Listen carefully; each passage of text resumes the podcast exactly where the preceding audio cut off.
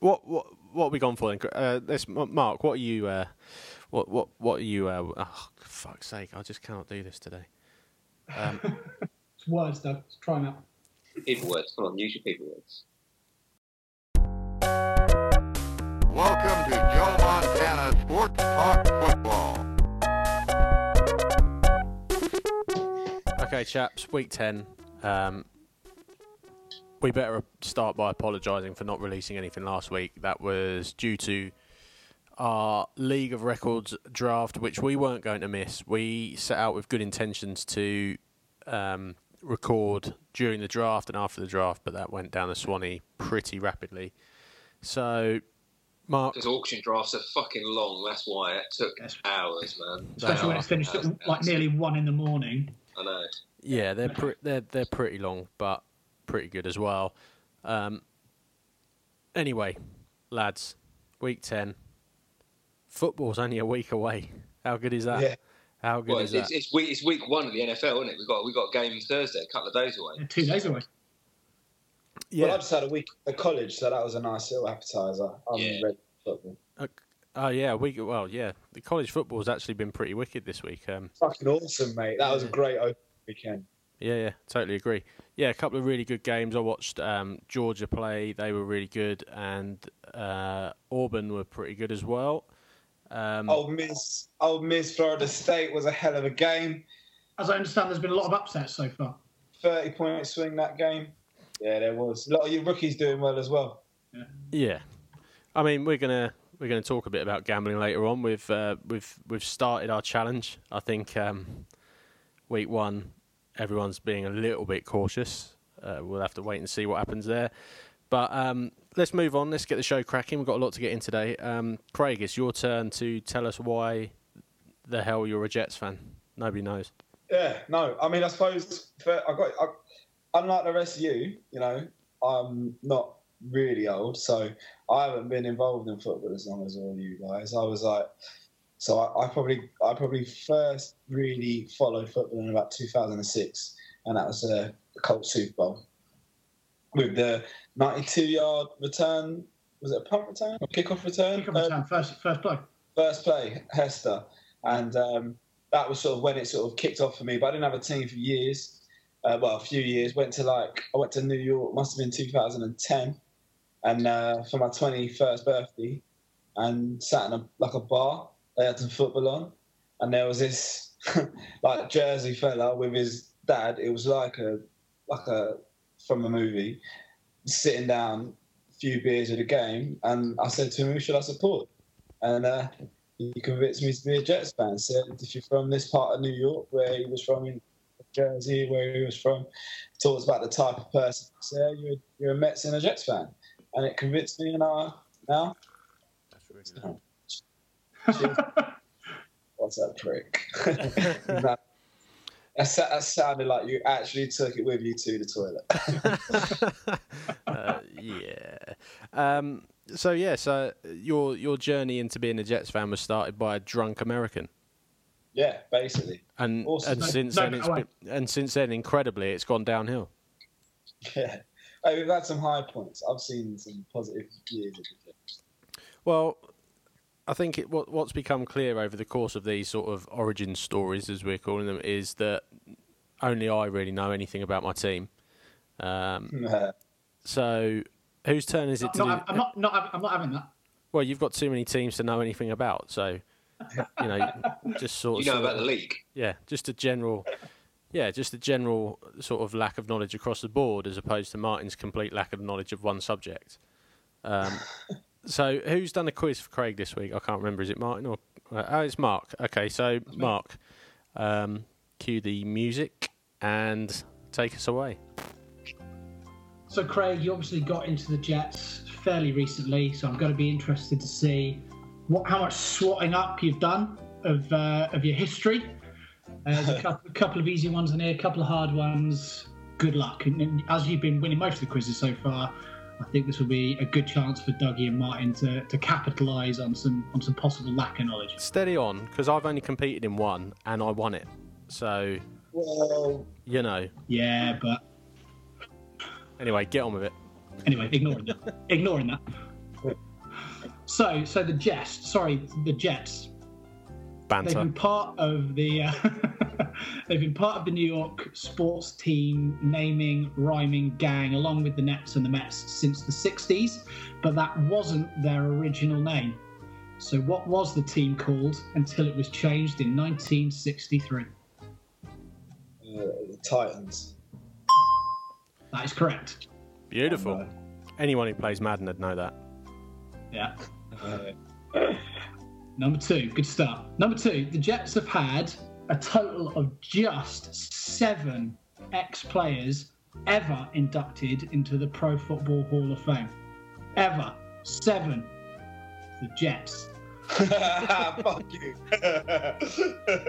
Two of those players have been quarterbacks. I want you to name them both. Namath. Is one. Bob. Who? Bob. Got it again. Joe Namath, Brett Favre. Two or two. Um, Yeah, that's the. these are the yeah, easiest my- questions I've ever heard. Like, I really hope they get harder. I that There's, only, there's only six of them, though. no matter what. No matter what the questions were, if I got them right, Dougie was saying that. All right, in the 2009 draft, the uh, the Jets selected butt fumbling, recently released disaster of a quarterback, Mark Sanchez, with their first round pick. In the previous 33 years, they've only used their first round pick twice on a quarterback. Can you name them both? In ha- in the past thirty years, 33 years, they've only used their first round pick twice ever on a quarterback. Name them both. Namath. Incorrect. Is Ah. that, is that him done, boys? Are you happy with that? Have you thrown it over? I know the other. Who's the other? I reckon one is definitely O'Brien because we took him instead of Marino. That is correct. Ken O'Brien, the famous, taking three picks before Dan Marino. And you, And Namath wasn't the other one. We didn't pick him Right, first. so you've had your go, mate. You've had to like. you've had, you've had your go. I'm throwing it over. Ma- Martin, is it is it really obvious? Is he? Cur- I think he's. Is he currently on the roster? This is. Don't forget. This is in the. I went in the 2009 draft when they selected Yeah, Mark prior Sanchez. to that. So And yeah, it's in not the no, 'cause he, he previous was, he 33 was, years. Geno he was was second. Gina did the second round. It wasn't a first round pick. I think it was a comeback monkey. I think it was Chad Pennington. Oh, hello. Did we draft him? Is that your final answer? Yeah. It is indeed Chad Pennington. Great shout, Martin. That's a great One of shout. So we Famous. one each though. One of the No, you famous. don't. Monkey. One of, he stole it. It's a steal. one of the Yeah, famous steal, mate. six picks taken before Tom Brady in that draft. Yeah. Chad Pennington, comeback monkey. Yeah, mate. comeback monkey. Don't don't be changing the rules four weeks. Well, ten weeks in. Uh, number four. Since 1970, Let's fact check that. Uh, I can't believe we didn't draft Namath. Wait, you might have done. You might have done, but it been- weren't thirty years ago. Might have been more. One thirty years ago. It had to have been 19. Thirty years ago, it would have been the eighties. 80s, yeah. All right, fair enough. Carry on. Yeah, Michael. move on. Number number four. Since, Shit. since 1970, the Jets have only ever topped the AFC East on two occasions, twice since 1970. what I want you to tell me is which two coaches managed the impossible feat of skill to get them to top that division say the say the time frame again. since 1970. You've Between only then and now, only two coaches. Then and now, you've only ever topped the AFC East twice. Which Wow. two coaches managed that feat? Parcells. Is one Parcells, Bill Parcells, 1998. Oh fuck. Since sorry, wait, wait, wait. Let me go back to since when? 1970. So from nine. Don't think. Don't think. Don't think I'm not seeing through this ruse, Craig. I don't know whether it was whether cla- it was it's obvious or whether it's did we win? We might not have won it. We were we wild cards. Oh shit. Other that oh what's his name? Oh fuck. I don't, oh, Clock on, boys, clock on. Yeah, five oh, seconds. Rex. Rex. Oh, Rex. Rex is incorrect. I'm throwing it over. Doug, your mine. So These are hard, mate. I'm not having anything. well, the These first are... the first two are absolute sitters. So There's only two. no, I mean the first two Bill Poss- questions. Bill Poss- Oh yeah. fair enough. I see. Um, I, my my knowledge of Jets coaches is, is really sketchy because they've they've always been insignificant. So Because the Chiefs are so relevant. hey mate, we've had more playoff appearances than you, I'd imagine, over the last twenty years. No, I don't think you have. I reckon we have. Just Fair done, then. I win that, Mark. Any idea? Who's, uh, come on, Martin. Who, who's it going to be? I, I haven't got a clue, so it's on you. I'd have, got, I'd got the Parcells one. I'm just trying to think. Is it, is Five it going to be seconds. someone obscure like a Sparano or something like that? Did- Was he? Ah, Sparano's a good Sarah. shout. Yeah, 'cause Sparano. I thought they had quite a good Tony Sparano. Because I thought they had quite a good run when he was there. Final answer? Yeah, Sparano. It's not. It is Herm Edwards in 2001. Ah, yeah. All right, so Craig needs to get one more answer correct to win his quiz. You have two questions left. Number five. The Jets Tense. currently play their home games in MetLife Stadium, formerly known as the Meadowlands, obviously, the ground that they share with the Giants. Uh, they've been in this location since 2010, but can you name two of the other three stadium that the Jets have called home? Shea Stadium, Is one. Polo Grounds. Very good. Polo Grounds is the other. Can you name the third? Uh, is it? It's not. Would it, would it have just been Giant Stadium? Giant Stadium, three out of three. Well done. That's annoying. Done. That's quite annoying. Done. None. Done. none. Yes. We're going to get a load of street talk now. Dougie wanted me to lose so badly. he wanted me to lose so badly. Final question. Final question. Uh, the Jets, the Jets have struggled recently to find a home run hitter in the running back position. Names such as Chris Ivory, Shonn Greene, even the great LaDainian Tomlinson failing to deliver huge numbers. Who was the last Jets player to deliver a 1,500 yards rushing regular season display? I can't remember. I know that. I know someone has. I know.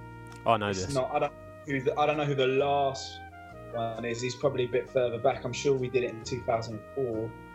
That's, that's. I'll tell you what. That's good. That is exactly the year. Five seconds. 2004 was the last year you did it. But we had. Yeah, I, I don't know the running back. It's not Curtis, Curtis Martin, but I can't. That's the earlier. I don't know. What's your final answer? Come on, get it oh, out. Curtis Martin. I think he was earlier. So give me a name. If it's not him, who was it? Well, it's- okay. No, I'm saying him then. Boys, I'm gutted to tell you it is. It's Curtis Martin. Yeah, Try to make me not.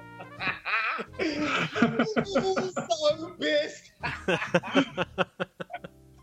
Curtis Martin, 2004, Wait a minute. He had 1,697 it yards. pains me to do it, but I've got to play this music.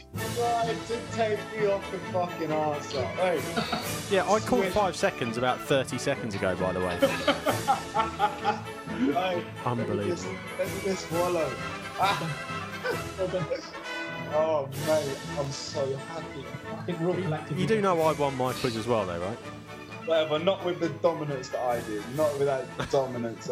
I was so Just absolute bullshit. Just spewing from your mouth, isn't it? Glad you went to. Um, let's move on. I've had enough of that. Um, so yeah, um, quite a lot going on last week before the regular season starts. And um, who wants to lead us off? Why don't we go with Mark? You can lead us off. If you did, you did such a terrible job posing hard questions for Mark uh, for Craig. Don't hate Dougie. Dougie, hey, Dougie's salty, bro. Dougie's. He's gutted. He's, Well, you know, th- what was it? The New York Jets quiz for boys or something? I don't know. But you didn't know the answer. you'd have got one right in. Yeah, you didn't know the answers.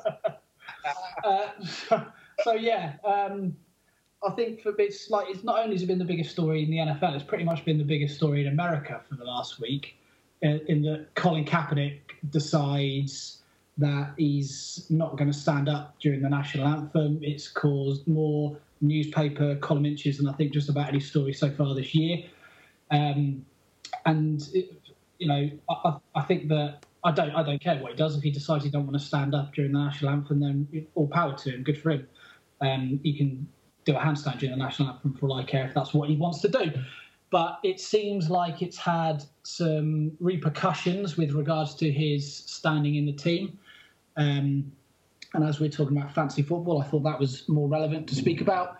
So he's obviously lost the starting job to Blaine Gabbert. Now, whether he was going to win it or not, anyway, is open to discussion, but it certainly hasn't helped him. Um, so he's not starting. Blaine Gabbert's starting quarterback. He's trying to throw the ball to an inaccurate Torrey Smith, uh, new um, new guys, Aaron Burbridge, Quinton Patton, Vance McDonald is the tight end, Carlos Hyde at running back. Do you go anywhere near the 49ers for this fantasy season at all?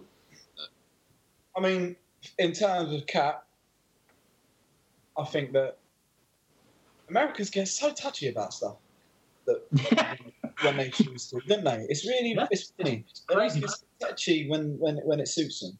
So whatever, I agree with you. More power to him. I don't go anywhere near that roster. If I take anyone, to be honest with you, I stash Cap somewhere and just hope that he plays at some point and has a point to prove. Otherwise, He, he, he, he, he, he's, he's like six stone soaking wet at the moment. He, he's come back from a serious injury. The guy can't actually throw a football at the moment. This year, there's no, you know, it's unfortunate that this um, protesting has come up because he'd have been cut just for being not very good at playing football at the moment. He's just out of shape, as in too skinny. Like I say, he looks like just a tall, skinny kid at the moment. You know, before he was really, really athletic if he takes a hit in the game at the moment, his current condition, he'd get killed. You know, he, he, not worth going near at all. I think the thing that's getting lost in all this is that the 49ers have pretty much two identical quarterbacks. Because for all of uh, Blaine Gabbert's problems when he was playing with the um, with the Jags, he's actually showed glimpses last year of being a, a pretty decent quarterback. He, I mean, ridiculously fast. Um, so I don't, I don't think it's really a, a, a drop off to to have to start Gabbert, but also I don't think they're in as bad a situation as you might think. I think they did better last season once Gabbert had taken over, didn't they? They got there. Yeah, they, they, they, And yeah, they, they, they did. But this year they've got the Chip Kelly experiment as well to deal with, haven't Well, they? well, exactly, Which but that is, that is a who knows what perfect that- environment for someone like Gabbert to exist in, where where he's going to be able to run the ball, use his feet, and and and, and leg it around. And maybe they'll surprise a few people. Who knows? Everyone, you know, there's a team every year that comes out of nowhere. I'm not saying they're going to be brilliant, but I don't think they're going to be the train crash that everyone thinks they are. Oh, I'm, I'm, I'm, I'm saying right now they have they've got the first pick 2000 uh, next year. They're f- they're on the clock at the end of the season. They're th- three wins tops for that I, roster. I, I agree. I think, throw the ball got, to. I, I think Cap's got a higher ceiling than Gabbert, and that's why I think that I would. I wouldn't touch him in general, but I'd stash Cap just in case. I don't think they've got any chance of having a successful year, but I do think, you know, late in the season when there's not much to play for, we might see a little flash of the explosiveness that Colin Kaepernick showed us in the, that run to the Super. in that offense, with that coach, and with what Gabbert showed last year, I don't know why we're writing them off so readily. They have to move the ball, don't they? There's no point in running around on a 20, 30, 40 yard line, is there? You need to still be But able that's to that's not what that's not what Chip Kelly's offenses do, is it?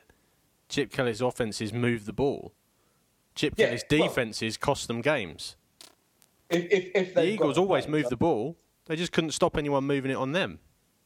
I don't think it's whether the 49ers receivers, which have been absolute dog shit for the last three years, fit fit in, make it work. I'm I'm not writing them off. I've like I said, I've got Kaepernick somewhere very very low, late pickup. They might have a little run. I just don't think. I don't think Gabbert's going to score you any points on a consistent basis. Maybe it's a match-up type QB if you're in need. Maybe.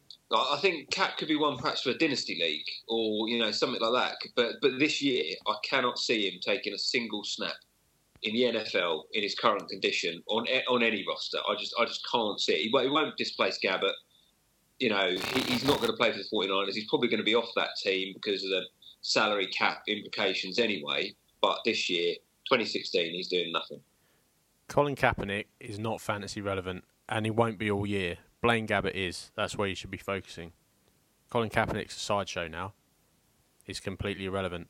I'm not saying you're going to start Blaine Gabbert against the, the Seahawks, but if if there's a favourable matchup, a bad run defense, a bad, you know, then I think that he does hold some value in fantasy. And who would you rather have? Would you rather have him or Sam Bradford? He's around that level. He's he's a. I think he'll be a weekly fill in, depending on a matchup. You know. We'll see. Yep. Um, Martin, what you got for us? Well, mine will probably touch a little bit on the, the Sam Bradford thing, in so much as the um, the trade from the Eagles to the, the Vikings. Obviously, Teddy Bridgewater, um, just before we drafted, uh, I think just a, a day or two before, um, his knee exploded in a non-contact drill. Uh, managed to dislocate it, tear his ACL.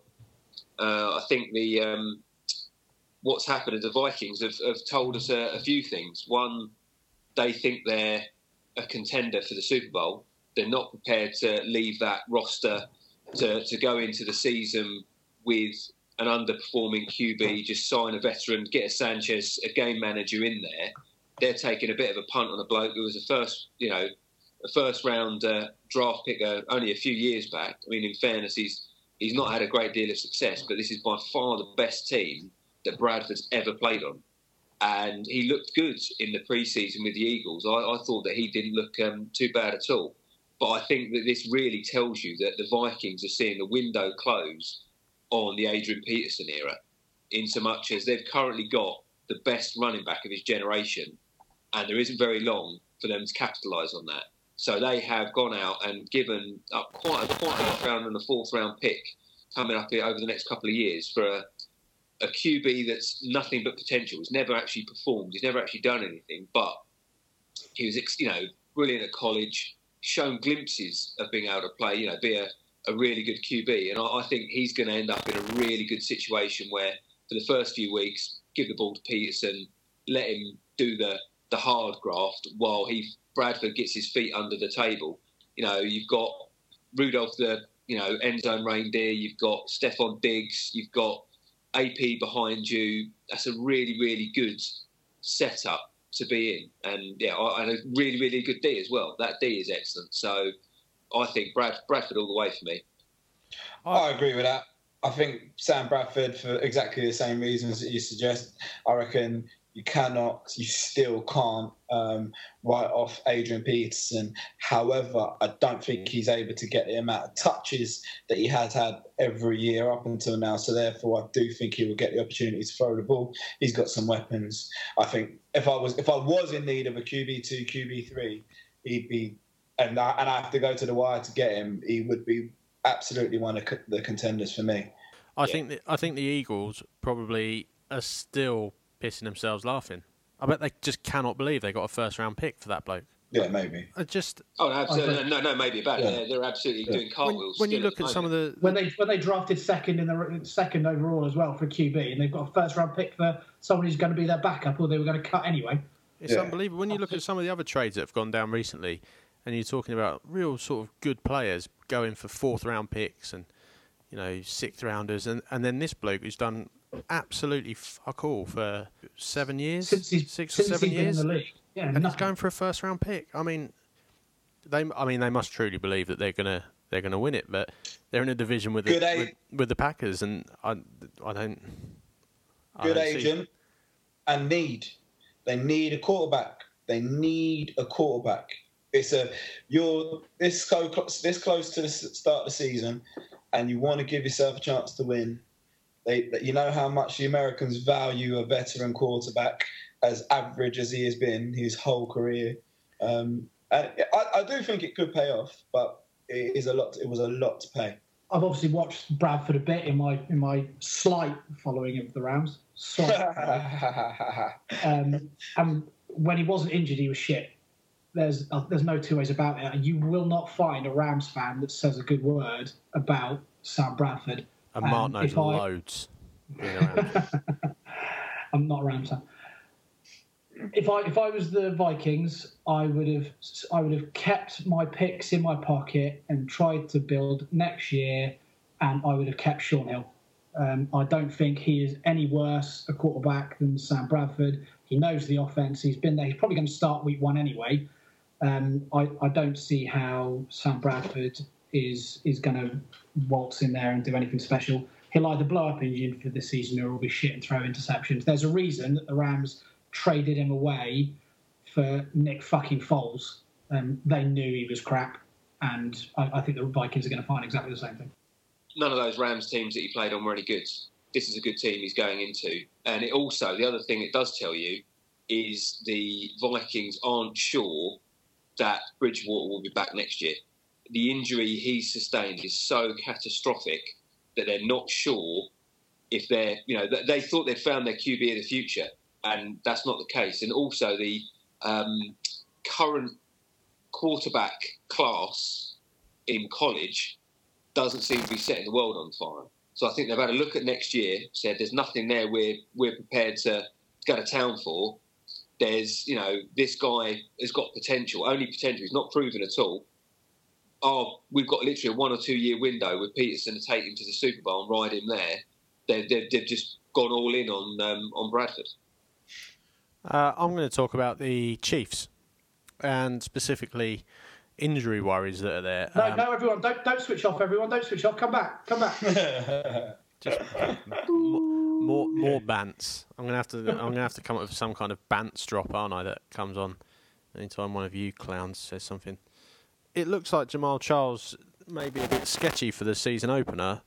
Um, as a Chiefs fan, that that's slightly concerning. And as a fantasy player, you've got to be double dropping in your pants at the moment because if you've spent a high draft pick on Charles, um, you're going to start twitching. The the other the other issue that the Chiefs have got is on defense where they're they're they're missing um, a few players, and the Chiefs have really been from a fantasy fantasy perspective one of the best defenses to own in, in, in the last probably three years. So there's real concerns there because much like you were saying with the Vikings, I think the Chiefs are pretty much poised to make a run at it. They've they've got pretty much everything in place now, and they're going to find it tricky to start the year if Charles is looking as dodgy as you think. Um, in order to cover that, obviously we've got the the headache of picking who's gonna who's gonna be the primary backup. Is it going to be Charcandrick West or is it going to be Spencer Ware? I, I think for anyone who's got a Jamaal Charles out there, we should probably chat about who you're going to pick up to replace him because he is, like it or not, one of the top running backs in the game. I um I took Charles in the draft I was in yesterday. I got him at 34th pick, and I was chuffed with that. I think that it's likely that he doesn't play week one, or if he does, he's very limited because they've got um, I can't say his first name, Charcandrick West. That's right. West. Yeah, I've got him and he was decent. Um, but before his injury last season, Jamaal Charles was the second ranked running back in fantasy football. Um, I think when he comes back, he'll he'll waltz into it. He's, he's getting on, but he's still clearly got class. Um, if for me, if he doesn't come back until week four, and, but then he comes back and puts up some massive numbers, I'm quite happy with that. It's the same principle as Dion Lewis.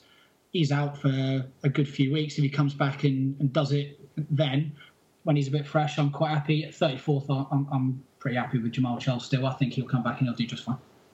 So, who are you picking? Is is it a DeAngelo Williams, Lev Bell situation where you're picking up one of those, and if so, who are you going to pick up to cover him? Uh, well, I wouldn't necessarily take uh, take another chief. Um, I think I would just aim, look to my bench, see who else there is. Because if he's 34, he was in my flex positions anyway, so I can chuck in another tight end or a wide receiver. I'm sure there'll be someone else that's doing the business in that week. I'll find a good matchup, and as soon as he's back fit, um, I'll slot him back in either as a starter or in flex. It's um, I've got plenty of options, Dougie. I'm quite happy. I was going to say, having watched a little bit of the um, the pre-season, I, I'd probably lean towards Spencer Ware.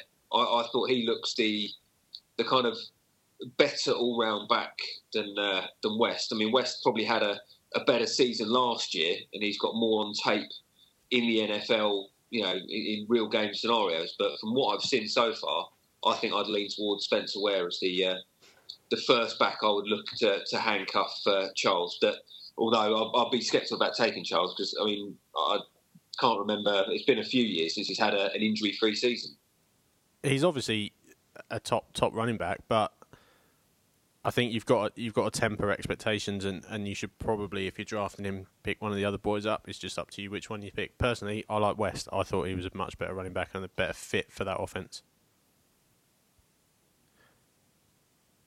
Just a shrug of the shoulders, Craig. That's all you. That's all you're giving it, yeah? It's achieved. Couldn't couldn't give a shit. Just could not give a shit. The thing is, you already made the point I was going to make. I go where, and I think Charles is probably going to have a reasonable season. If you can get him late, get him late. But seriously, who gives a fuck about the Kansas City Chiefs for real? What do you want from me, Doug? I Go don't it, Mike. give a shit, What mate. you got? Don't have Jamaal Yeah, I was going to say well, you, you obviously also mentioned about the um, the defense and losing Justin Houston on his own is 20 sacks a year, which in our, in our um, That's massive. point point score that's 40 points that your defense just hasn't got this year because I can't see where those 20 sacks are going to materialise from in in what's left of that that defense. I mean, you know.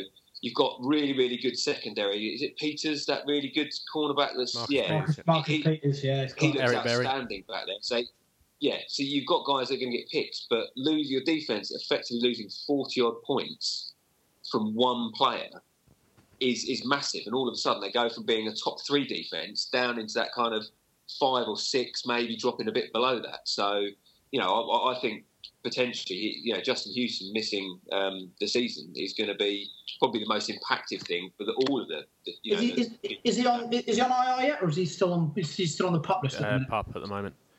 Anyway, let, let's uh, let's chug on. Let's see what. I mean, Craig, it's up to you. Save the podcast again. There's a lot of pressure, boys, every week. No, I'm joking. However, speaking of injury reserve and physically unable to perform lists, uh, Craig learned, uh, Cowboys- what pup meant. well, I've always known, Doug. I think we've already established that my knowledge of NFL is far superior to yours. So, so, so bring it, fella. so, as I was saying, um, Every, every week. Ca- Cowboys, Cowboys have decided uh, they're gonna they're gonna roll with Romo. They're gonna they're gonna see how he gets on, um, and feel there's no one else around worth the roster spot. So what does that mean for fantasy football? I think it's great news for me. Um, I went heavy, uh, as I said I would, on Zeke, and I think what Jerry Jones and the Cowboys have shown is they are happy for that man to uh, put that franchise on, on, his back this year. I think he's going to have to run the ball with, with Dak starting, and if and when Romo does come back, if um, you know Dak can't secure that starting spot and Romo ends up coming back in, it, he's going to need a workhorse. We've seen how much better um, Tony Romo is off the play action. Play action only works if you've got the threat of the run. Um, so I, I, I, that news is music to my ears. Shows how committed the Cowboys are, and uh, massive. I'm really happy with 62 bucks for Zeke. So I think it's. I think it shows that um, they they've got a fair whack of faith in Dak Prescott as well. We predicted the future on the pod last time by talking about um, we're asking if he was going to be fantasy relevant.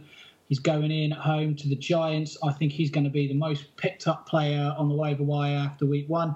Um, and I think he'll have a. It looks like he's going to be going to be decent. And they clearly think that if Romo comes back, they're happy not to bring in a veteran, stick it all on Prescott's shoulders, and watch him sink or swim. Carson Wentz starting for the Eagles, right? Yeah, right. Okay. Jared Goff starting for the Rams. Maybe. Yeah. Last year you had well, No, I haven't seen episode four. Yeah, Jared, Jared, yeah, Jared Goff won't be starting. well anyway, look. stunk, stunk out the last. Why is preseason. it? Why Yeah. is it that every other team who has a rookie quarterback, for as long as I can remember, there's all these shiny tooth, big suited weirdos on NFL Network saying, "Oh, you know, you you're really going to struggle going into a season with a rookie quarterback." Right. So they're going to. Everyone's given Dak Prescott a pass because he's played well in three preseason games. Now, coupled with this, not only have they got a rookie quarterback starting, they've got a rookie running back starting as well. And why why are they going to be great? Nobody knows. Nobody knows how great they're going to like. They, they, the Because potential, any of us can probably get a thousand yards behind that O line. but the potential for that going completely wrong is far greater than any other team in the NFL. That's the Cowboys all over, though, isn't it? I just Yeah, don't understand why they get a pass. Why do they get a pass? But Doug, but Doug, what you're talking about here is what you were saying earlier on. Zeke Exactly. has shown that he can do all right and he can run. So the guy at the minute is fantasy relevant. He can he can sprint. He's had two rushing touchdowns in preseason. He's He fantasy he can relevant sleep well. He's based got on Dez hype. Bryant that he can Based on nothing other to. than hype. It's nothing But what's other the than point? hype. But what's the point in analysts then, though? What are you talking about, mate? You can- what on God's earth are You you talking cannot about? What's the analyse something that's not. Mate, you can't Dougie, analyse something to- that has no. Dougie, you're talking nonsense. Of course you can. That's the put. See, These what, people what get paid Craig's doing here is the typical American TV analyst thing of No, no, my not. point is right because I'm shouting loudest. No, no, no. Listen. Yeah, no, no. What I'm I've listened to you enough. I've listened to you enough. I'm going to make my point by uh, muting you. So I've muted you. Um, my point is that unless there is a basis for this stuff happening, unless there is some form of evidence as to why these players are going to be great, just hold off on them. I'm not having it. All right, you can come back now. The, the, the, the player is, is only part of the equation. There's a lot to do with the situation. The situation in Dallas is a good one because you've got yeah. potentially the, the best O line in the whole league. You've got a running back who looks like he is the real deal. And running backs seem to they they hit more than they don't with running backs. Than quarterbacks are, are much you know loads more moving parts. To pick an NFL quarterback from college is far more difficult than picking a, a running back. It would seem, and same with receivers. They, they they seem to be able to you know the, the scouts are getting it right, and the scouts are saying Elliott is the real deal. Prescott And the- is in a great situation, but there, there's no reason to think he won't succeed. And that's the point. You have scouts, you have analysts, you spend time, you make a judgment. Nobody's saying that I'm going to bet the house. Well, I'm personally, Craig Edmonds, is not going to bet my house on Ezekiel Elliott being successful. However, I believe he's going to have a very good year. That seems to be a reasonable consensus given the information uh, and the body of work he's produced. And as Martin was talking about in terms of the situation, he, he should have an opportunity to be successful. You, you don't have to that that you you can make a decision based on this person has all the tools that should translate to success. It may not. It's not. Nothing is guaranteed, but you you'd have a good bet on it, and that's that's simply what people are doing, and that's why I've been all in on Elliott since we started this podcast. this comes Clearly, back. fact- This comes back to my one of one of the biggest points. I, I one of my issues with fantasy football. Until something is is proven, and you've got evidence of it, don't trust it. That's my fantasy. That that's the way I play fantasy football. I'll take late round flyers on rookies, but unless there's something written down that says this bloke has a, a past of getting this many yards and can do it at this level, until he actually does it, I'm not spending sixty dollars on him. I'm not taking him in the first round because Mate, he could get into the regular season and be absolute shit. What are you But talking by, the, about? but by the same token, It's a game, mate. it's a fucking game. It's guys say all you what on God's ever talking about. Sometimes, mate, have a bit of fun with it. Pick a, have a, have a- stick someone up. Enjoy it, Doug. You haven't always got to be so angry about life. It's cool. Relax. It's meant to be fun. We'll talk about this at the end of the pod because, going to your point, I believe that I did my entire draft based on that fact, didn't I? yeah, yeah, Yeah, or um, no? Yeah, but Oh, wind what's your your neck in then. success been? What's your success been What's yours been? with that? With, I've won it exactly the same amount of times as you, haven't I? No, but what's your what is your record? What's your success? How many times have you been to the final? How many times have you been to Uh, the semi? twice. Twice in to the final. Twice, yeah. Oh, Nah, you ain't I the have. final twice. I've lost to I've lost to Martin and I lost to Vince. Oh, He's enough, piped down over there, isn't he? hey, look at that. I was sure Climb down off that mountain. final twice. is the question was about the fact that the question was about Romo. They've obviously decided to keep him around. A because they think he's going to come back earlier than a lot of people have said, and B because they think Dak Prescott can do a better job running that team than some other shyster coming in and doing it.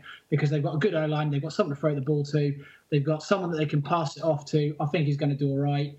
Um, I think he will surprise a lot of people. And yeah, you might want to take him because he's not got any history to back him up. But by the same token, you might pick him up. Romo might be out for the year, and he might be the best quarterback in the game, and he wins you a league.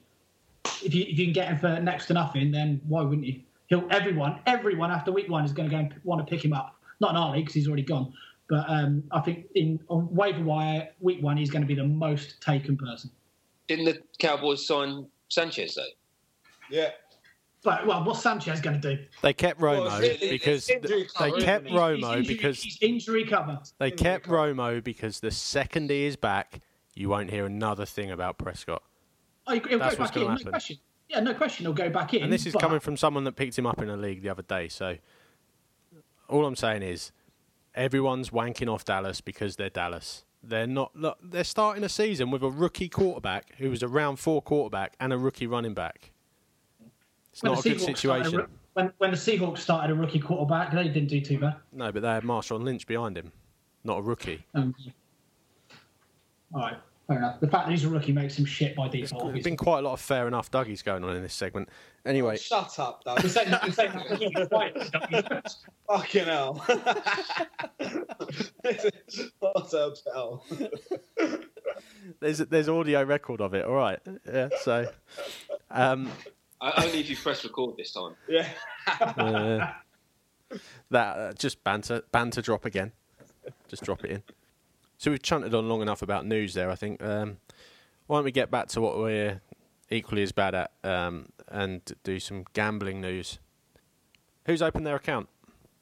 Yes. Yep. Yeah. Wow. I really didn't want to do it because It's almost like that was rehearsed. I did not want to do it. that was so shit. Um, so we've so we've all we've all done that. Then we've all put our money in. Um, oh, some news has just come in. Breaking news, guys. Jared Goff, it's just come through on my computer, will be inactive for the season opener. Sean Mannion will back up Case Keenum. Yeah. Wow, he was he was proper dreadful in their last preseason game. That's big news, he? isn't it? That's that's quite big news. Are they going to redshirt him? No. They, they've, they've paid an awful lot for him. You know, Yeah. the, the first over, it's a He'll pay. big He'll pay. LA. He's yeah. I'll, I'll be surprised if they if they completely redshirt him for the year. It may be an injury that made him shit in the preseason. He's been struggling with something that has affected him, and they've decided to just wrap him up. You know, give him a little bit more time to acclimatise and and let the uh, experienced guy go with it. I think. Going to make the next episode of Hard Knocks a good one. Yeah, I want to see. Bowl I wanna that What bit is that? first. Three and four. Yeah. Yeah, so big news there about Jared Goff. Um, we, we we were talking about um, we were talking about gambling. Craig, you've kicked the ball. You've kicked the ball rolling. That's not a thing, is it? Something, something like that. Don't, yeah, don't yeah, worry, something like mate. that. But anyway, where where have where have um, where have you put your put your money? So I tweeted uh, Paddy Power today, as there are no player markets on Paddy Power. What the fuck, by the way? Weird. Um, so I tweeted him because I needed a price. I'm looking to go with first touchdown scorer and team to win. Is that is that at in the week or for a particular game? That's for Panthers. So I've only looked at Panthers um, Broncos, which is the Thursday night game, um, and I'm going to go.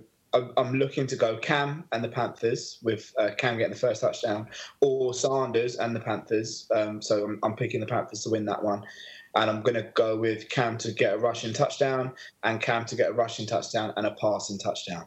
So that's that's where I'm going to lay a few quid early doors, and then I'll have a little think about Sunday. I'll, I'll, I'll tweet it. So you're really hoping for Cam Newton not to get injured on the first play. Absolutely. I'm, uh, I'll be shit if he does, but he's a big boy. He's not getting hurt. So am I because I, he's my quarterback in our league. Who are you going at, uh, Mark? What are you going for? so I've, you know, as you all know, I'm I'm a bit thrifty with my money. I was a bit unsure about this whole like twenty quid. I think it's well documented. so I've looked at it and I'm playing the long game. I've, I've looked at my uh, average and history with gambling, and, and boys, it's not good. It's not good. So I, I've, I've taken me fifteen, my fifteen quid, um, and I have so far. This is up to up to now. Stuck two quid on, and this it harks back to something we were, we were talking about earlier on with regards to Sam Bradford and my lack of faith in him going into the Vikings and them suffering Teddy Bridgewater injuries. So I've got two quid, uh, 72 on the Vikings to score less than 14 points away at the Tennessee Titans. Mate, what sort of odds is that? That's got to be like 8 to 16 or something. that, must have got. seven, seven to two, which I'll take at this stage, considering on like most most of the gambling books I've looked at, the odds are a lot of like uh, ten to elevens, a lot of even monies. There's not much value out there at all at the minute. Um, so I've stuck it on Vikings less than 14 points, 7 to 2, which is about as good value as you, I can find at the minute. Um, and it will put me, if it comes in, it will put me up to start with. And I think that it will be a slight win that wins the day. So I'm happy. Martin. Well, I, I use um, the app Skybet for for my uh, account, and uh, when I had a look on it earlier today, they didn't have all the games. They had three of the earlier games, which was limited my uh, my options somewhat. But I've gone for a, an accumulator. With um, the only way you can get any value at all is um, with the handicaps. Um, so I've gone for Green Bay to win, San Diego to win, and Minnesota to win.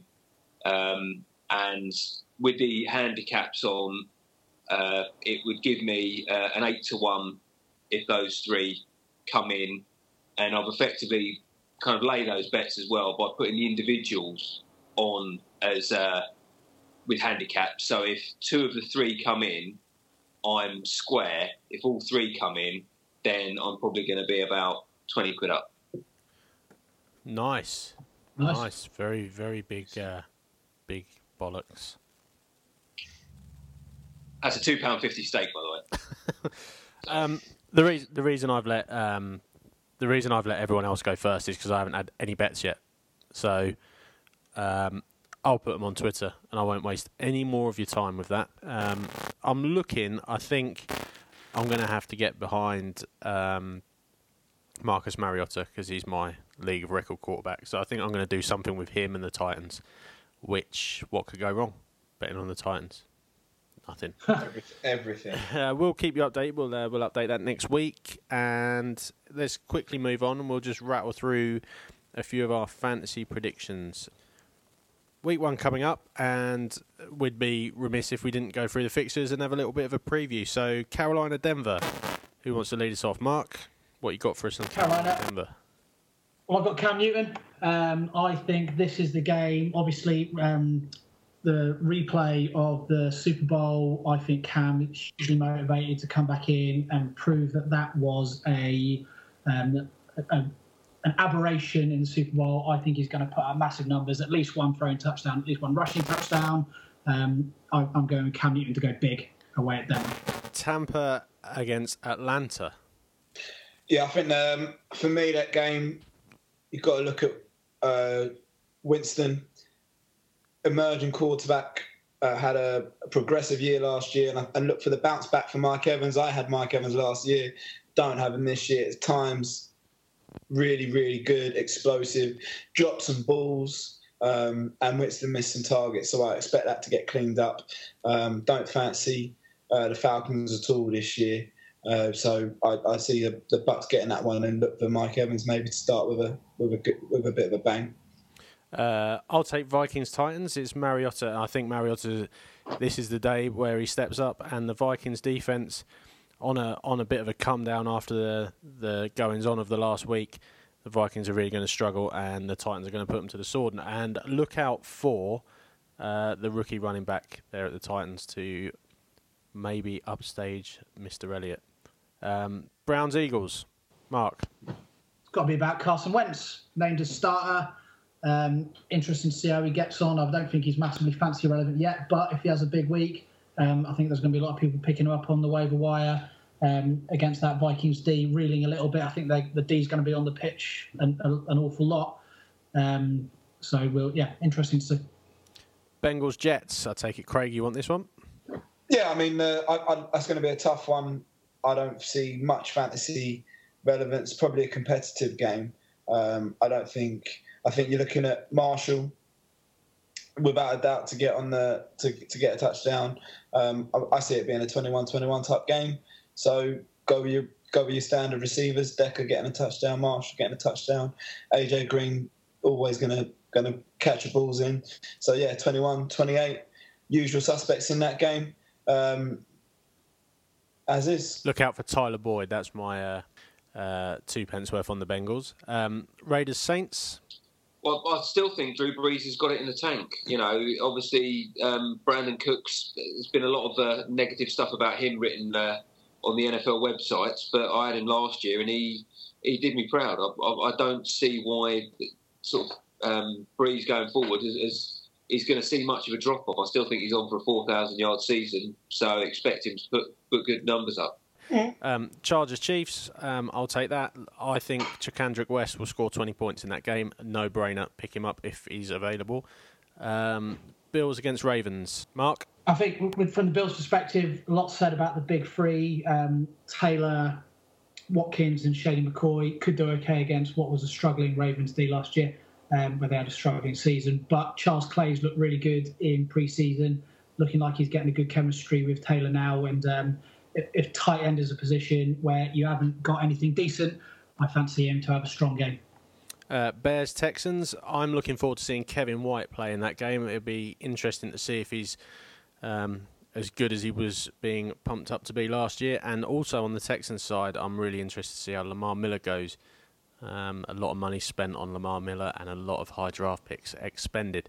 Packers against Jaguars. Who wants that? Mark? Uh, yeah, well, the one that interests that for me is Jags had a good good season last year. I'm interested to see how much um, Chris Ivory, who I've got in my team, pilfers the goal line touches um, away from TJ Yeldon in that team to see how big he can become. Um, good back, did all right at the Jets. Um, I think that is going to be quite an interesting situation at running back for Jacksonville. Fins Seahawks. Martin. It's going to be a case of staying away from the Miami D. They do not look good. You know that Seahawks offense looks good. Thomas Rawls, um, Russell Wilson was one of the high picked QBs, probably the number three there thereabouts. But my danger is that you know the Miami D, you could be tempted by some of the big names on there, but steer well clear because I'm expecting to that Seattle offense to put up 28 plus points on that Miami D. Giants Cowboys. Chance for Craig here. Yeah, I mean, I just love the I love that matchup of the O line v their D line. That is a, a, you know, once upon a time, Giants had a very very dangerous and explosive D uh, D line. I, I, think that's at its end now. I think they still got JPP there. Other than that, I don't see anything of worth. I think that Dallas O line, I think it gets tough. It gets physical. That's always a great game. Zeke runs all over it. Uh, Lions Colts. Who cares? Move on. Pats Cardinals. with the, with the I was going to say. I mean, I, I, I went quite um, high on uh, T.Y. Hilton. Obviously, a bit of a down year last year. Year before he uh, he stormed it. I think Andrew Luck's going to be on, on, better form. Whether he's quite the 2013, 2014 um, Andrew Luck, you know, remains to be seen. But I, I think um, Hilton's going to be, even though there's a few good young receivers in amongst that uh, that Colts offense, they've got literally zero running game. There isn't a running back on that roster that I'll go anywhere near. But the uh, the receivers, in particular T.Y. Hilton, I, I think is going to go big. Pat's Cardinals. Mark. Um, all about the Cardinals D for me going up against big Jimmy Garoppolo. Um, I, I, fancy them to have a big week this week. I think the Pats are going to struggle week one um, with him running the show. Um, Cardinals D. Steelers Redskins. Um, I'll take that. And DeAngelo Williams. DeAngelo Williams for big points. And Redskins, it's going to be telling, I think, week one, Kirk Cousins if it doesn't happen, I think it could be a long, long season for the 49ers, uh, for the Redskins, sorry. And lastly, Rams 49ers, the the top match of who cares, who gives a fuck, no one. Uh, Blaine yeah. Gabbert, pick up Blaine it's Gabbert. All about, it's all about it's all about Todd Gurley that game, isn't it? To see like anyone who's picked him early to see what kind of game he's going to have. I think he could run all over him. If you drafted Bridgewater and you're struggling, Blaine, Blaine Gabbert. Um, yeah. That's all. That's all your games, and uh, it's time for any other business. Um, it's been a monster podcast this week. It's been pretty good though, and we'll round it up by talking about shit that has nothing to do with football. Mark, what you got? I ran half marathon this week. Um, on Sunday, it was my I think eighth half marathon, uh, my best around my local town, and my left hamstring is absolutely knackered. So if anyone listening has got any good cures other than going to a sports masses because that hurts like fuck, um, I'd be interested to hear it because I ran far quicker than I trained for. around a 147.8 and my left hamstring is now buggered. And also, I run quite a lot, as people that know me will know, um, two or three times a week. Um, and I was delighted with my 147. Uh, one of my friends, a, a, girl who decided that she fancied doing the Chippenham Half Marathon as well, started training for it. She hasn't run in years and years and years and years and years. She started running two months ago. Um, did a 141, gutted.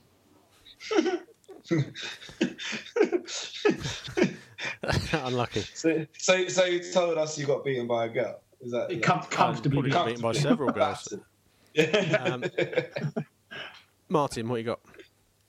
Um, well, this week um, mine's really just a, a bit of a bit of life advice. Um, the uh, the Cats are going to the uh, the final uh, this Sunday, so I'm probably going to end up having to watch a lot of these uh, games on Red Zone on my iPad, and the car coming back, hopefully with a, a winners' trophy. We've got we're going up against the, the Oxford Saints.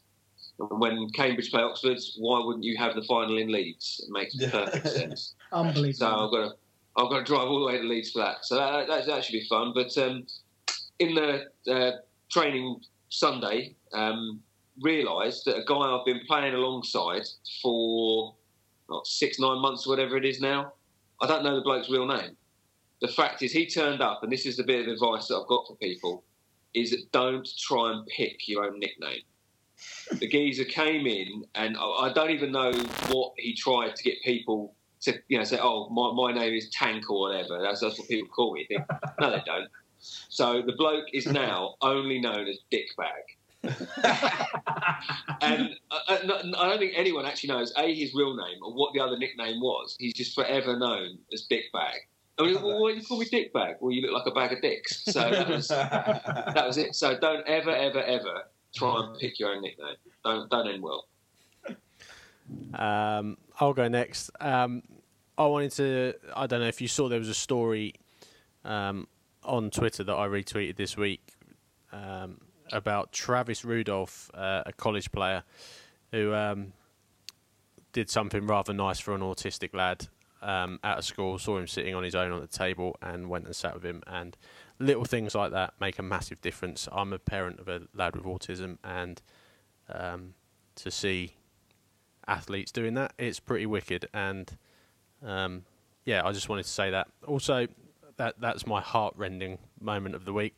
I also went to the MotoGP at the weekend, which was, I mean, if you've never seen live motorbike racing, those boys, you think American footballers are nutters. You want to see a bloke hanging off a two-wheeled rocket ship at 200 miles an hour. They are, without doubt, missing a part of their brain. Um, No, all, all of their brain. all of their brain. but But can you see it? It, it it's, it's literally whipping round so It's fast. br- it's you're actually there, can you see it? Oh, it's Yeah, it's amazing. Yeah, it's it's fantastic. fantastic. It's just brilliant, and um, yeah, They're making contact with the ground with something the size of a credit card. yeah, yeah. They're, Yeah, they're Like, you know, best part of 200 absolutely, miles an hour. absolutely bananas. Anyway, um, Craig, over to you. Yeah, that. So Wrap the show up.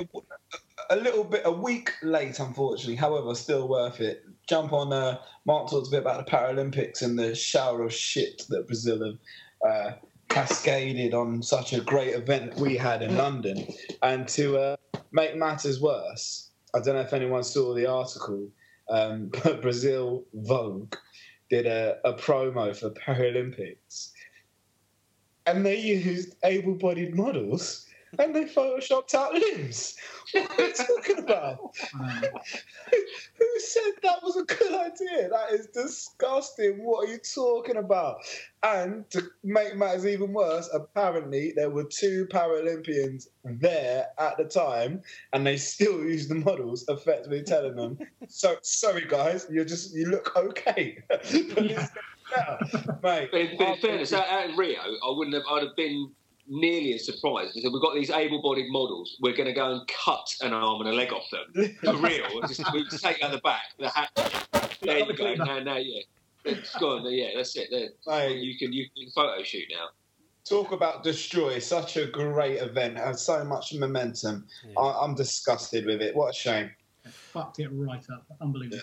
All right, boys. Well, a bit of a monster. We'll wrap it up there. Oh, rugby's back. That's what I meant to say. Rugby's back. Boom, no, boom, no way. Yeah, so is that, going to four, be is some. that four any other businesses you need this week? There's, Yeah, there's, there's exactly. going to be some any Exactly. other businesses He's coming ta- up soon, boys, boys. He's taking the piss, lads. He's Yeah. taking the piss. Four of them. All right, we're going to leave it there before Craig starts getting his minge out again. All right, we'll we'll see you all next week. Cheers. Bye. Cheers. Welcome to Joe Montana Sports Talk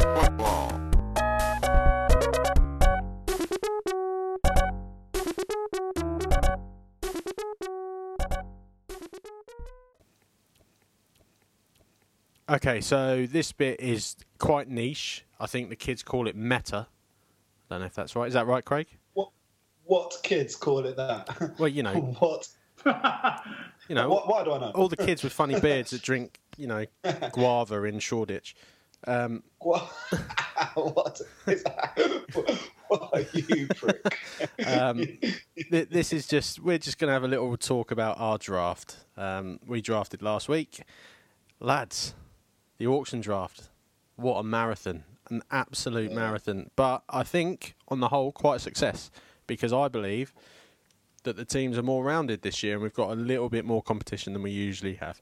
I think it was uh, it, it, it, this draft was really tricky, and the Martin made a point a few weeks ago um, in that you can have any player you want. That isn't the case whenever we've done it before. Whenever you've done it before, you have to make a decision based on two or three players that you may or may not get. This time, you could pick if I want that person. So, whereas we know you're trying to get two or three starters throughout your season who are going to give you stud points and you hope the rest are going to perform. This time you have the choice to pick those and say, I'm backing myself. And that's why I think this one does offer a very different picture and changed a lot of people's strategies because you can bet to say, I'm backing this guy, as I did with Zeke. I think he's going to do well. And if I'm wrong, I'm wrong. But if I'm right, I've picked it. Yeah, and I, and I, and I, I think it's the best way because it, it just rewards people that have done their homework. Hmm. Because you, you've got to look at the what you're prepared to pay for someone, who you want on your roster, um, and, and what other people are doing with their strategies. And you know, he obviously did his little bit of analysis, and you can see some people have gone for a strong all-round team. Some people have gone for the kind of get two or three studs, like their own triplets equivalent, and just you know they're going to be the backbone of the team, and then take a couple of flyers, and and you're seeing the different strategies play out because all the strategies that are available to you.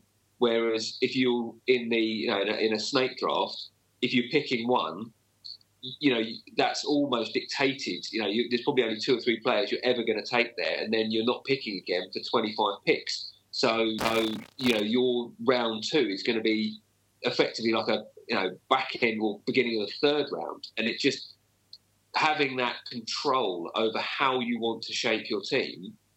You know, you can be running back heavy, wide receiver heavy, whatever. And I, I think the auction gives you the opportunity to do that. I think if you don't do your homework, you will get massively left behind, or you've got to be a little bit careful not to get drawn into some of the bidding wars. And I think a few people have paid a little bit more than they necessarily wanted to for players because that was also part of the game which I enjoyed.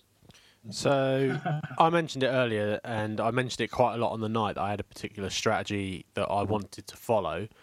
Um, in previous years, I found myself with fantasy getting to a point where the Chiefs would be losing, and I wouldn't care because so I had some third string receiver for the opposition playing, and I just wanted him to score points. So what I did this year was I went through the Chiefs schedule and I marked down who we were playing. I then went through the teams that we weren't playing. So obviously 16 teams. I, I restricted myself roughly to 16 teams. I, I sort of I allowed myself a bit of leeway towards the end of the season. Um, so I allowed myself a couple of players from the well, two players from the uh, Bucks who we play late on in the year, and uh, we also play against the Titans late on in the year. Um, but I chose to pick no players that are going to be playing against the Chiefs, and if they did play against the Chiefs, I wanted a replacement. I might be wrong, boys. I might be wrong. I like the strategy, Doug. I've got to say I like it, but it seems to me like you're just giving yourself a ready-made excuse for when it all goes tits. up. No, I just want to be able to watch and enjoy the Chiefs games because ultimately that's what I like. I like watching football, and I found myself the the the fantasy reality um, quota ba- uh, balance was way off, and I want to watch a bit more football this year. So. I, it's only in the league of record that I've done it. In my other leagues, I haven't done it because I don't care so much. But I think if I do win the league this year, having picked a team that basically doesn't play against the Chiefs, I'm going to do it every year. If I get if I, go wouldn't- 0 and I wouldn't worry about it, Doug. To be honest, I wouldn't worry. Yeah, I wouldn't worry about it. well, you know, it's all about the depth. I did get a particularly, and also my, my strategy was to not pay over thirty dollars for anyone. I didn't quite manage it, but I was there. Or now, in hindsight, and Yeah, in didn't you, didn't you end up? what do you think spunking with a load that? of yeah. I, I ended up I ended up with a bit of cash left, which so much money left. in yeah. in it, well, not a lot of money left. I had like seventeen bucks left at the end, and so when which is a um, lot. well, it is, and it You're yeah, it is. But I had a strategy, three- and I was players. no because the second you go away from your strategy, everything goes out the window, doesn't it? If if you decide you're going into a draft that- with a that's particular, a cliche if I ever heard one, mate. You stick, oh yeah, you on. always hear that, don't you? Auction stick that on drafts. Kevin Cadell, mate. Kevin Cadell. you know what I meant. No, I don't. Kevin Anyway, so- my my point being, the second you go Hey, away if you from can get away with Camel, I can get away with Cadell. that was Martin, not me. Um, I said, Um, no, but my point being, you go into a draft with a particular strategy. I wanted to get as many people for around twenty to thirty dollars as I could because I believe that getting a lot more depth as opposed to one or two starters and and the rest making weight would be the better way to go, and it'd give me a bigger advantage over the course of a season. Yeah, I mean, I, I went completely opposite. I went, you know what? I want a first string, and my bench. I'm hoping will never even see the field. I don't want anything to do with them. There are a couple of guys I'm taking flyers on. I picked up Dion Lewis, who might come back and might be good. Um, you know, Sterling Shepard, the number two over on, you know, Odell Beckham, and you know, fingers crossed. I, I don't have anything to, to do with my bench at all because I want the five or six guys that are going to play week in, week out, score me all the points. Injury will kill me, but that might kill any team. Yeah, I, I'm exact. I'm exactly the same. I think that it's the, in in the analysis process done by Heath. It seemed to be like it was almost a criticism if you didn't have a balanced team, you didn't have people that were going to be guaranteed to score you a lot of points. I think that you know, you, for me, it was a case of you pick up the people that you know are going to smash in a lot of points every single week. So in my team, Cam, Gurley, DeAndre Hopkins, um, Jeremy Maclin at a push you know those guys are going to get you good points. And if the fact that I've got them means that my team is going to struggle, supposedly, then I'm quite happy with that. Um, anyone outside of those, even in a snake draft, anyone outside of those home run hitters has has potential to struggle. So the fact that you've got this balanced team of you've got one um, person from every supposed round um, means that you're going to have a better chance to win. And I think it's bollocks. It's give me the people who are going to score the points, and you can have your fifth and sixth round guys because they might do all right, but also they might do absolutely shit. So give me the people that are going to score the points. I think I've got a far better chance. and, and I think that's almost the point of the auction for me. I didn't see the point in having an auction and you know trying to balance balance my money because it's a game that I'm not playing in isolation. I'm playing a game in the context of 12 people. So there were times where I would bid more if I saw I felt another team was getting too stacked. My aim was have the better studs who were most likely, not guaranteed, as nothing is in fantasy football or football, but the, like for the players who I believe, due to my research, my opinion, are going to score me big points. I've gone with a, a, a, a you know a, a solid basis of believing that I'm going to get points out of McCoy every week. I'm going to get points out of Elliott every week. Fitz is going to be consistent, but any mid-round player, and I'm going to get RG3 is going to be a top 10 QB. If that doesn't happen, my team falls apart. I know that. Much like you're saying, Mark, you know, you're confident Todd Gurley is going to go big. I'd imagine he does, but if he doesn't, your team falls apart. And that's the point of an auction. Boom or, draft. boom or bust, baby. Yeah, hundred percent. You pick, you got, you back yourself, man. Yeah. Yeah. Oh, right, that's more fun. It's more fun that way. What's Exactly, point? Dougie. What's the Dougie does. point? Your And approach go to in, is horrible. Uh, you know what? I'm going to take. What I'm going to. I'm going to back. I'm I'm going to go and back Everton every week because you know there's a chance. can I just qualify right. this? Can I just qualify this with? I've got Doug Martin, who was one of the best running backs last year. Thomas Rawls, who was one of the best running backs last year. Doug Baldwin, who's one of the best wide receivers. Julian Edelman, who was the best receiver, or one of the best receivers, and Greg Olsen, who was the best tight end apart from Gronk. So it's not like I've gone and picked up a load of 17 uh, or or around 14, 15 scrubs for a couple of bucks. I've actually got a lot of depth, but they're just not the star names.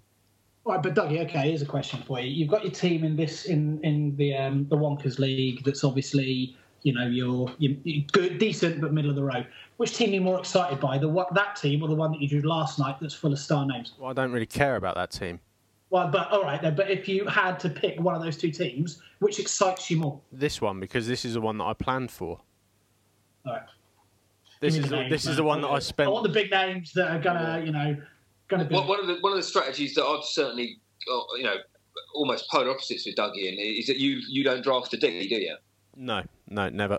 You just go week to week, which I I, I think is bonkers. In Mental. that that that's you know it's as valuable as a running back as a receiver. You've got to get your points out of every position if you want to win. And you know I, I've gone and drafted two good defenses so I can flip and flop between the two as we go through the season, rather than hoping that there's a one D. You know I'm going to have to oh shit I'm going to have to take the uh, you know the Bucks defense this week because it's the best. It looks like the best matchup on paper, and you're potentially throwing away ten or fifteen points each week with going with a, a D that you're not sure about. My point about the defenses is you say you've got two good defenses. You've got the Rams and the Pats, right? Defenses are so Yeah. transient. Like the Rams defense is going to be on the field so much this year if they're having to start Case Keenum. So there's more opportunities for oppositions to score points. The Patriots are starting Jimmy Garoppolo for the first three games. They might be on the field more than they're not, and they're playing the they've they've got the hardest schedule in the league. So my point is, all it takes it doesn't even take a team to get absolutely whacked. All it takes is a combination of factors like, um, I don't know, a couple of of sco- a couple of freaky scores, a couple of long field goals, and to they, I mean they could concede 500 yards and only five points and still walk away with like virtually no points themselves. So I just think there's too many variables to be wasting a lot of money or high draft picks on defenses. But but equally, uh, you know, I went I went and went out and got a defense and a kicker uh, for the complete converse. In that I think you know Cam's going to be successful. That defense is going to have opportunities to to make plays. Uh, they're going to have field position most of the time. They've got so many aggressive playmakers that I'm I'm going for points. Gostkowski is going to kick field goals. If I can if I can, which I'm going to kick you know, field goals, Craig. There's no. yeah, but if you're going to get, kicker. if They're you're going to get, kickers. te- well, there is. In fact, there's actually there's exact uh, information and evidence to suggest if you want to go and get a kicker, get Gostkowski because he scores points so consistently. If you can get ten points out of your kicker every week or every other week, absolutely worth it. Rather than the, a bit like the tight end position, if you can get one of the top two or three where you can guarantee some points and the drop off is so significant then to the fourth and fifth, I think you've got exactly the same uh, principle in kicker and defense. Okay, But the defense isn't isn't just about conceding points, is it? It's about getting sacks and getting Scoring picks. points. Exactly. you, you you want you, you you look at a D that's going to get points. That front seven for the Pats is awesome. That D line for the Rams is awesome. There's sacks and picks there. That's where the points are going to come from. Uh, you know, whether they can see 200, 300 yards, uh, you know, the drop off isn't as important. You know, no one gets a shot in the NFL. No one. So let's forget about that. What you're looking at is where your defense is going to score you points. I'm sure it's about value as well because you know I'm shelling out twenty five dollars or whatever on like a, a flex um, flex skill position like someone like Jeremy Maclin for example, but the Arizona Cardinals could quite easily score Score more points, points. from defense, score more points than him every single week, and they cost me five dollars. yeah, but quite Is that- by the same token, they could be completely shit. So could Jeremy Maclin, but I spent a lot more Exactly. money on it. Yeah, but, but there's but defenses defenses are more transient. You know what you're going to get from a Jeremy Maclin. You know what you're going to get. Well, and until, Who- until who's to say? Maclin Everyone's going on about the Jags. nothing. A defense is going to get you something every week. or that, well, they could get you minus points.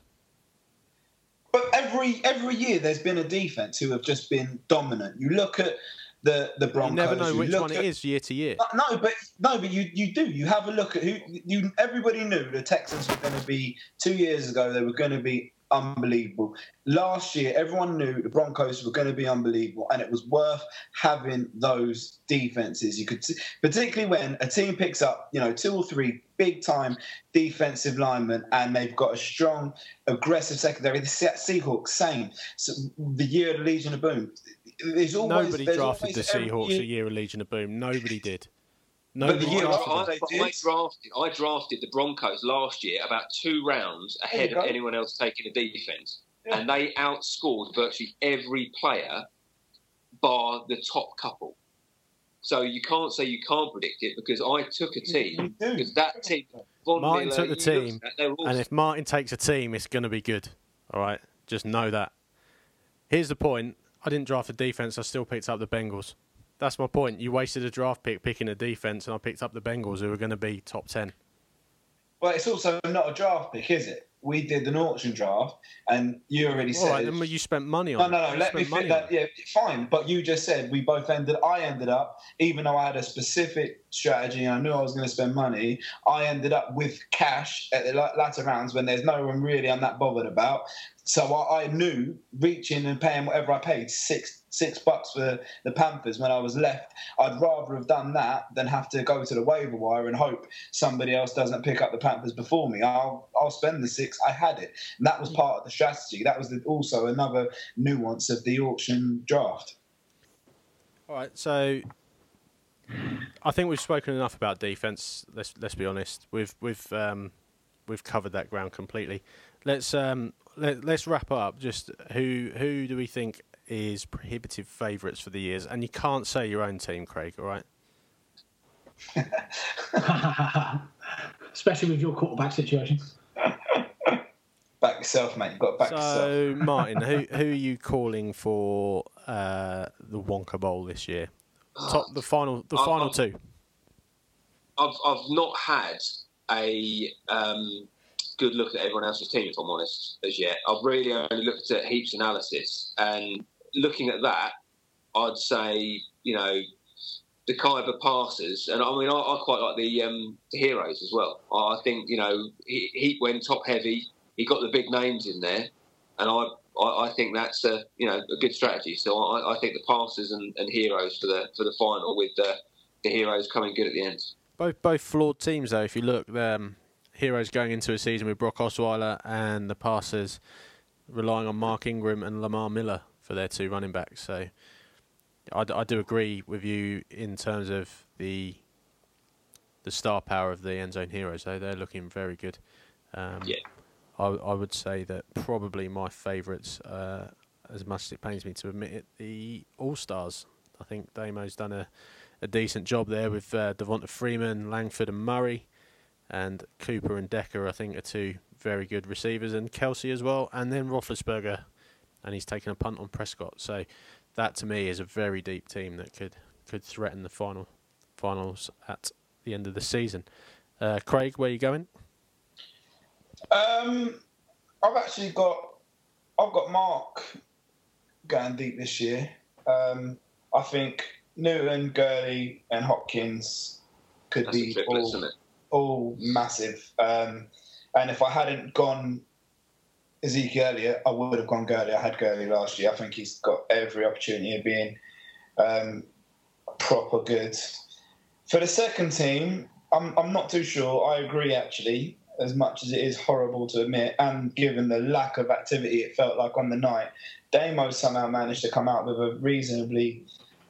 Uh, got a massive, let's say, got a high ceiling. I don't know if any of them are nailed on, but the, potential, if they go big, um, he's got four or five players there who can get him 15 points a week.